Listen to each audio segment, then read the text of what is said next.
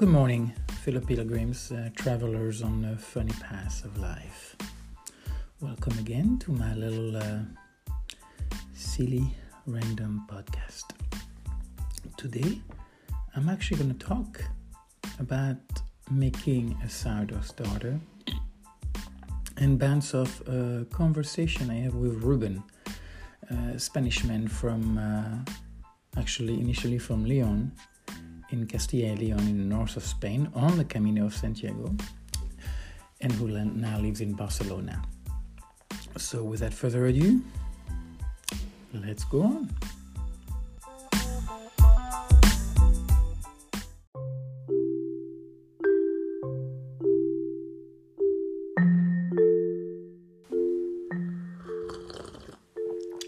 Well, good morning, folks. So, here I am at it again. Let's see where that takes us.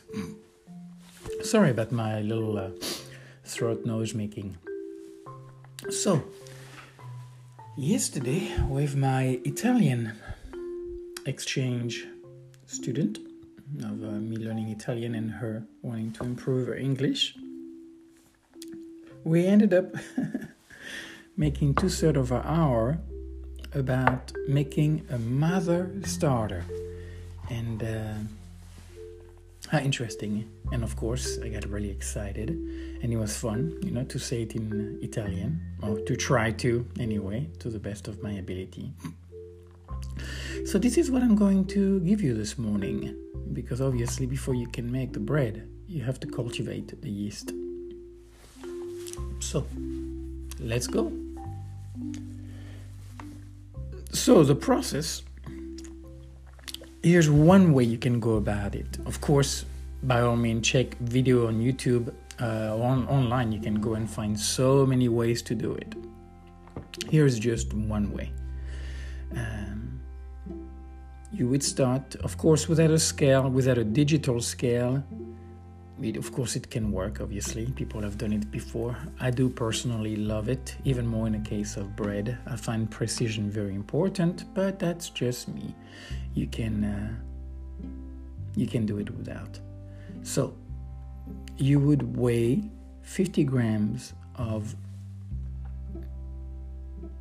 sorry about that I just brain farted let's do it again you would weigh 50 grams of flours and 50 grams of water as far as the flour um, I would use either the um, enrich or the higher gluten of the bread bread flour. Actually even regular flour but the the bread flour has a little higher protein content which in a case of bread does help to provide structure. But that's a detail. So 50 gram flour and 50 gram water.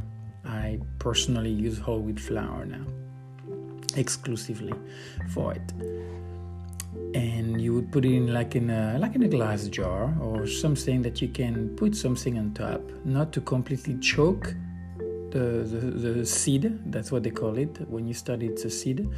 Uh, but something to prevent it from drying on top. So you would uh, you could do a jar where you put the lid on and you barely screw it on top, so there's a slight amount of air that goes in, but not enough to really dry the dough. And once you've mixed it long enough to not see the flour, where it's a homogenized dough, you leave it on a counter, room temperature, for two days and you're going to stir it two to three times a day, you know, four or five times around to just keep oxygenizing to add oxygen to the to the dough to help uh, accelerate the process. On a third day, you have 100 grams of dough, 50 grams of flour, and 50 grams of water, to which you're going to add 50 grams of water and 150 grams of flour which will change the consistency of the dough. The same process, only this time you only wait one day before the next step, uh, the next refreshment. That's what they call it. So to refresh it, you now have 300 grams of dough, which that's too much because if you keep going that way, you're going to be having to add a lot of water and a lot of flour, and that will end up being a waste. So you would discard half of it, which would leave you with 150 grams of seed, of that dough. And then the rest, we can talk about that later. So you have 150 grams of dough. You're going to add 50 grams of water and 100 grams of flour. Same thing, stir it two, three times a day, leave it on the counter. And then day fifth, you have uh, the same deal. You're going to split your dough. You have 300 grams, so you're going to bring it down to just keep 150 grams and you're going to add 50 grams of water and 100 grams of flour.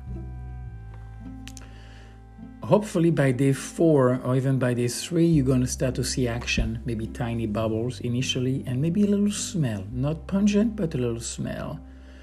And uh, that would be very welcome. That would mean you, your, your seed is becoming active. And uh, at, the, at day six, you are going to take again 150 grams of your dough and then you're going to add 75 grams of water and 75 grams of flour and then mix it. And then you're looking at that mother starter which is not done to d- about double in size. So you're looking at some decent activity then you're looking at decent bubbles and activities as far as that's concerned. So you would leave it on the counter. What I like to do is wrap a rubber band around, or you can use your marker or something to to mark your starting point. So you have a point of reference and you leave it. And uh, what you're looking at is normally around eight hours at some doubling of the activity. Sometimes more, sometimes a little less. It's not that big of a deal. Your mother starter is still very young. As you keep feeding, it will uh, also develop uh, further. And when that's the case, it's either ready to use or you keep it in a fridge. And here's I'm going to go against the grain. You do not have to. Uh, well, one way you can do later on, you can use it straight from the fridge, whether one day after, one week after, two week after. Even though at the beginning the idea of keeping refreshing is a good idea, but you can actually if it has reacted, if it has become active, then your sourdough you has collected, has, has developed those yeast, and therefore you have that culture. And therefore, as you add it to more water and more flour when you make your bread, it will be re energized. And as far as all that extra dough that you get rid of, and that uh, 450 grams of dough then that can be used. You can make crepes by just adding a touch of, uh, you know, whatever it is. If you want to make them savory, a little bit of salt and spices, or uh, sweet, you know, with a little bit of sugar and cinnamon, ginger, whatever, and then just milk until you get the consistency you want, and it will actually hold itself together, and you can eat it that way. Meaning you don't have to waste and throw it away. I just, uh, I'm not a big fan of that. And uh, I think that's enough for that and uh, then we'll move on to the little chat that I had with Ruben. And he asked me, so we talked about food and a little bit of a nutrition and an exchange of Spanish and English. And of course, I got fired up when he came down to uh, to nutrition. You know, even though I don't follow it anymore, I don't read about it anymore. I've spent many hours studying and researching it and you know being very passionate but now the whole science of it is not that relevant for me anymore. And he asked me you know what do you think about the diet in spain? And uh, i do have a tendency to avoid generalization uh, I'm, I'm not a big fan i'm not a big fan of putting a stamp of like right and wrong or good or bad uh, I, I just don't like that position uh, but he asked me, and I was like, you know, I disclaimed as like, yeah, I'm not a big fan of generalizing. You know, if more, more like a case per case scenario. You know, if what you're doing work works out for you, yeah, good luck, my man. Have a great life. The part that's interesting, I'm sorry, the part that's interesting is when it doesn't work out and you keep repeating the same behavior. That part to me is interesting, or even better you don't do well, like I have seen with some people, they come to talk to me. I design a protocol. They start to get better. The biomarkers, the lab work show progress. They get excited, and I call it the honeymoon period. And then things happen. Stress things happen in life and that emotional eating that addiction kicks in and bam it is more important than their health.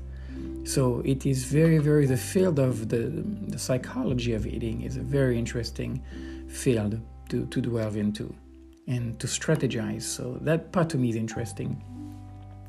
So after disclaiming that uh, you know generalization is i'm not that keen on it but okay. And we were practicing. So I was like okay let's go in english and see how i can try to remain in a gray area as much as possible.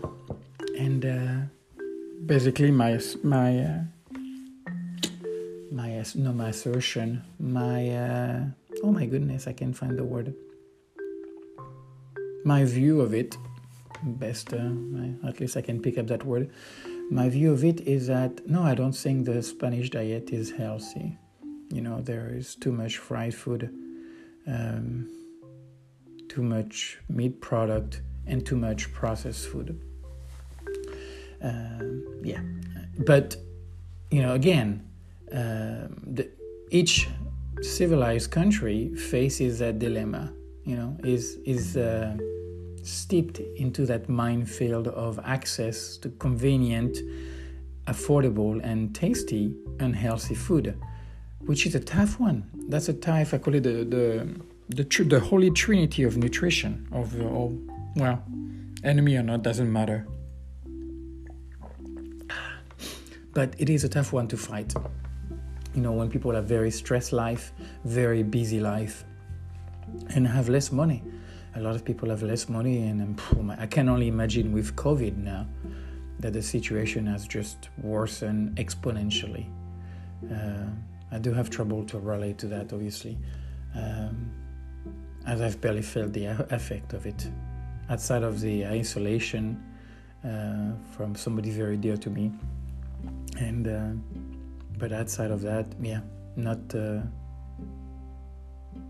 well. Only last spring, when we were confined, we were not allowed to go out. that was not being able to go out to do my exercise to run that was a little frustrating at first, but no, I can't complain. So yes, I don't uh, I don't view the Spanish diet for sure. During my Camino de Santiago, I was really surprised. I really thought there was going to be more vegetables somehow, more produce on the plate. I don't know what I thought I remember from 2002, but that definitely was not the case. Uh, and also something that the US does not have. So, of course, you know, the, the, convenience and the trinity, the US is definitely addicted to it. And so is the rest of the world now more and more. But uh, the US does not have that root anchored in tradition like you have in France, in Spain, in Germany, in all those countries where they have a rich heritage in, in, in a gastronomic identity as far as the country is concerned. And that is very relevant because it is deeper than, than those things. It is part of who you are, who you consider yourself to be. And if you have no interest in challenging that preconceived notion of your identity in, in terms of your ego, how your ego defines itself, I would dare say it's going to be almost impossible to change. Because those foods are you. And therefore, what's the point of living if you are not you? And if that's understanding, you know, is linked to that kind of connection. And in the case of food, yeah, Spain has a very strong relation. I mean, I cannot speak of all the countries, but definitely France. I'm pretty darn sure Germany, uh, or England. I'm sure are glad of letting go of the horrible tradition. when I lived in London, yeah, that was a that was a one-page cooking book, uh, English gastronomy that uh, is worth putting aside, and uh, I'm sure they're grateful that the French got along and and helped, and uh, Indian and Chinese and all those countries to to create a new cultural identity in a cities that is. But uh, yeah, Spain, Italy, Italy, and uh, France wow they have that's a very very strong uh, connection very strong tradition very deeply rooted um, i remember you know when i was uh, when i was a cook in the early 90s before I moved to England, which of course that that uh, uh, national divorce from my country of origin changed a lot of things. Um, but yeah, I was eating exactly like everybody else, and anybody would have told me different. I would have thought it was a joke. I would not have listened. So I can appreciate this is not an easy one to overcome when this is all you've ever known. Unless you're mis- miserable or, or whatever it is, there are just a small pers- there is a small percentage of people who somehow I don't know if I don't know the word willing or able, it doesn't even make sense, but somehow they have that opportunity to explore a different part or different a different part? A different character of what it means to be who they are within their country within the professional context or whatever it may be. And and the mold somehow does not contain them anymore. It does not contain them anymore. Sorry about uh, my sloppy articulation this morning i'm not pronouncing very well so uh, yeah it was interesting the the conversation with ruben you know and I, I think i am definitely becoming more aware of when i am judgmental and uh, I don't like it. I really do not like it. So now in, in a topic like, you know, what do you think about, uh, you know, the Spanish diet? I say, well, from where I'm standing, I think, you know, but it's not I know. Or I know what Spain should do or how they should eat. No, of course I have ideas. Uh, I have, uh, you know, um, based on, on some science, but you know that science is also biased, like anything related to the human mind is biased. It is not objective. Um, you know, mine is linked to, uh, I believe a plant based diet is better for health, for individual health, for health of the planet, and for the health of the animal and compassion toward the animal, which to me is very important. And uh, all I see left when it comes to, you know, meat product, and processed food or fried food, is the pleasure it gives you at the moment. So it's a hedonistic value. I don't see it as a holistic value. I don't see it as integrative. It's it's just in, in yeah. It's it's like a, a, a, proxy for a drug. It just gives you that high. Oh, that ice cream was awesome. Oh, those French fries, that hamburger. You know, uh, you're not going to hear that from a bowl of rice or potato or uh, you know uh, cabbage, uh, whatever it may be on, or, actually fruit can be amazing, but you're not going you're not going to be able to eat that much. It's not addictive like that kind of food is. But topic for another day, my fellow travelers and fellow pilgrim. I think for now we'll leave it at that. Thank you again for being here. Thank you for whether or not being here or not, giving me that opportunity for me to reach out and to connect myself with the rest of the world through that silly podcast of mine which brings a smile. It does. I enjoy doing it. And that's the best bit. That's the best bit, uh, the best piece. It is an offering. Yeah, no expectation. Both ways. Just something fun, something light. A gift.